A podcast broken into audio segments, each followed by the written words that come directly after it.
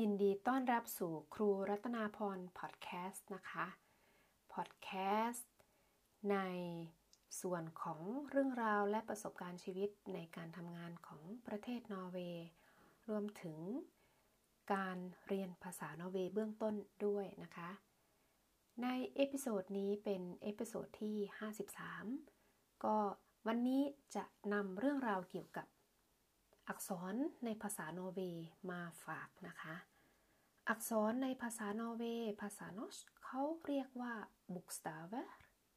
bokstaver ก็คือตัวอักษร อักษรในภาษานอร์เวย์หรือจะใช้ครูจะใช้คำบางทีว่าเป็นภาษานอสนะคะ ก็จะมีอยู่ 29 ตัว ตัว 29 ตัวก็คือเป็นตัวอักษร มีพยัญชนะอยู่ 20 ตัว พยัญชนะ 20 ตัว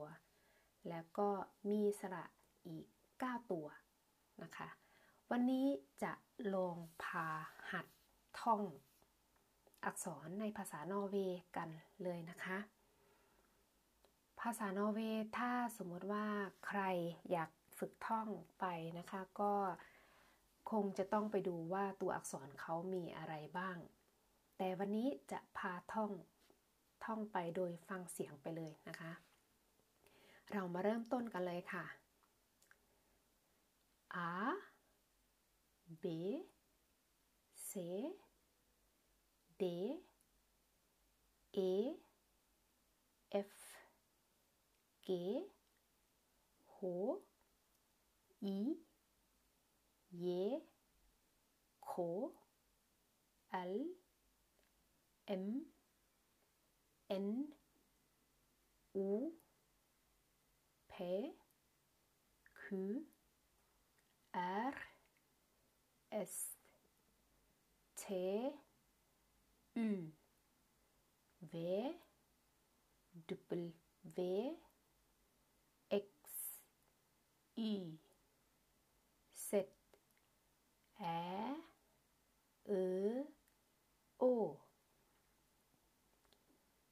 ไหมคะ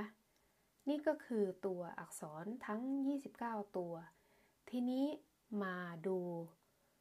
ที่สระนะคะ มี 9 ตัว มีดังนี้ค่ะ ตัว R A E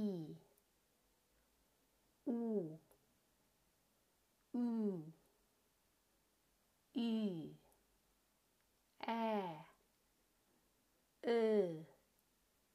โอยากไหมคะ ตามทันไหมคะ ถ้าสมมติว่าใครได้ไปดูเกี่ยวกับตัวอักษรไปด้วยนี่ก็จะทำให้เข้าใจได้ง่ายขึ้นนะคะ การเรียนภาษานอร์เวย์นะคะ มันก็เป็นคล้ายๆภาษาอังกฤษนะคะ ตัวอักษรเขาจะคล้ายๆกัน แต่มี มีอยู่ที่มีการออกเสียงที่แตกต่างกัน แล้วก็มีตัวอักษรอีก 3 ตัวที่เป็นแปลกๆนะคะ ที่เป็นสัญลักษณ์ของที่นี่ก็คือมี 3 ตัวก็คือมีตัวแอ ตัวเออตัวโอนะคะ เพิ่มมาอีก 3 ตัว แล้วก็ มีเสียงที่แปลกๆด้วย อันนี้ถ้าสมมติว่าคนที่กำลังเรียนภาษานอร์เวย์นะคะ ในช่วงเบื้องต้นก็ต้องค่อยๆหัด ค่อยๆปรับเสียง เพราะว่าเสียงเขาจะแตกต่างกันกับภาษาอังกฤษนะคะ อย่างเช่นตัวตัว A ใช่ไหมคะ ในภาษาอังกฤษ แต่ภาษานอสจะใช้คำว่า a อย่างนี้ยค่ะ เพราะฉะนั้นเวลาเราไปออกเสียงในภาษานอสเราก็ต้องพยายามออกเสียงในลักษณะของเสียงภาษานอสนะคะ เพราะว่าจะทำให้ไม่หลงทางเวลาที่เราเรียนภาษาเนาะอันนี้ก็คือสิ่งที่นำมาฝากณวันนี้นะคะ วันนี้จะแถมเคล็ดลับเล็กๆ น้อยๆในการท่องศัพท์ในตองในการท่อง อักษรในภาษานอร์เวย์นะคะ เพราะว่าบางทีเราลืม แต่มีเคล็ดลับนิดนึงเผื่อ เผื่อว่าจะใช้สำหรับคนที่เป็นเด็กก็คือจะท่องตามอักษรหรือว่าโปสเตอร์ที่มีตัวอักษรใหญ่ ๆ ได้เลยใช่ไหมคะ แต่ถ้าเป็นผู้ใหญ่แล้วบางทีเราก็ต้องมีเคล็ดลับที่มันดีขึ้น อย่างเช่นทำเป็นการ์ดเล็กๆนะคะทำเป็นการ์ดเหมือนเหมือนการ์ดเหมือนบัตร ATM บัตรประชาชนอะไรเบาๆ ง่ายๆนะคะ ก็ใส่ในกระเป๋าตังค์ใส่ในกระเป๋าที่เดินทางท่องเที่ยวนะคะ เพราะว่าเวลาเราอยากท่องใช่ไหมคะ เราก็หยิบขึ้นมาท่องได้ทันที แล้วก็เขียนเสียงตัวอักษรเป็นภาษาไทยลงไปกำกับด้วยนะคะว่า นี่มันออกเสียงแบบนี้ แล้วก็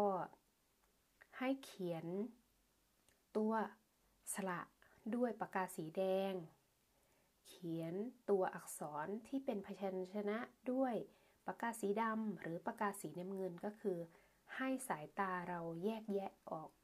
ได้ทันทีว่าอันนี้คือเสียงสระนะ อันนี้คือเสียงพยัญชนะนะ อันนี้มันก็เป็นเคล็ดลับที่นำมาฝากวันนี้ หรือมีเคล็ดลับอีกอย่างหนึ่งนะคะว่าเราตั้งเป้าหมายในการท่องตัวอักษร อย่างเช่น วันนี้เราจะท่องให้ได้ 5 ตัว ตัวอักษร 5 ตัวนะ เราจะออกเสียงให้ถูก เราจะเขียนให้ได้ทั้งตัวเล็กตัวใหญ่ แบบนี้เราก็ต้องตั้งจุดประสงค์ ตั้งเป้าหมายให้ตัวเองแต่ละวันแต่ละวันนะคะ หรือบางคนที่ เรียนไม่เร็ว ก็คือตั้งเป้าหมายลดลงมา อย่างเช่น วันนี้เราจะท่องศัพท์ท่องตัวอักษรแล้วก็ออกเสียงแล้วก็หัดเขียนให้ได้ วันนี้ 3คำวันนี้ 3 ตัวอักษรใช่ไหมคะก็ถ้า 3 ตัวอักษรนี้ก็ถือว่าเยอะ เพราะว่าตัวอักษรเราต้องเขียนทั้งตัวพิมพ์ใหญ่ ตัวพิมพ์เล็กก็รวมกันเป็น 6 ตัวนะคะ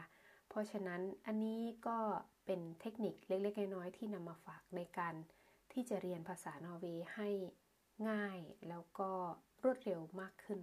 นะคะสำหรับ episode นี้ episode ที่ 53 ก็ขอขอบคุณที่ทุกคนฟังมาถึงจนขณะนี้ แล้วก็สัญญาว่าจะนำสาระดีๆ มาฝากกันทุกๆวันนะคะ ไปเรื่อยๆ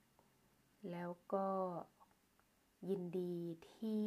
จะนำเรื่องราวประสบการณ์ชีวิตประสบการณ์ทำงานที่อยู่ในนอร์เวย์นำมาฝากกันทุกท่านนะคะสำหรับ episode นี้ขอบคุณอีกครั้ง เจอกัน episode หน้า สวัสดีค่ะ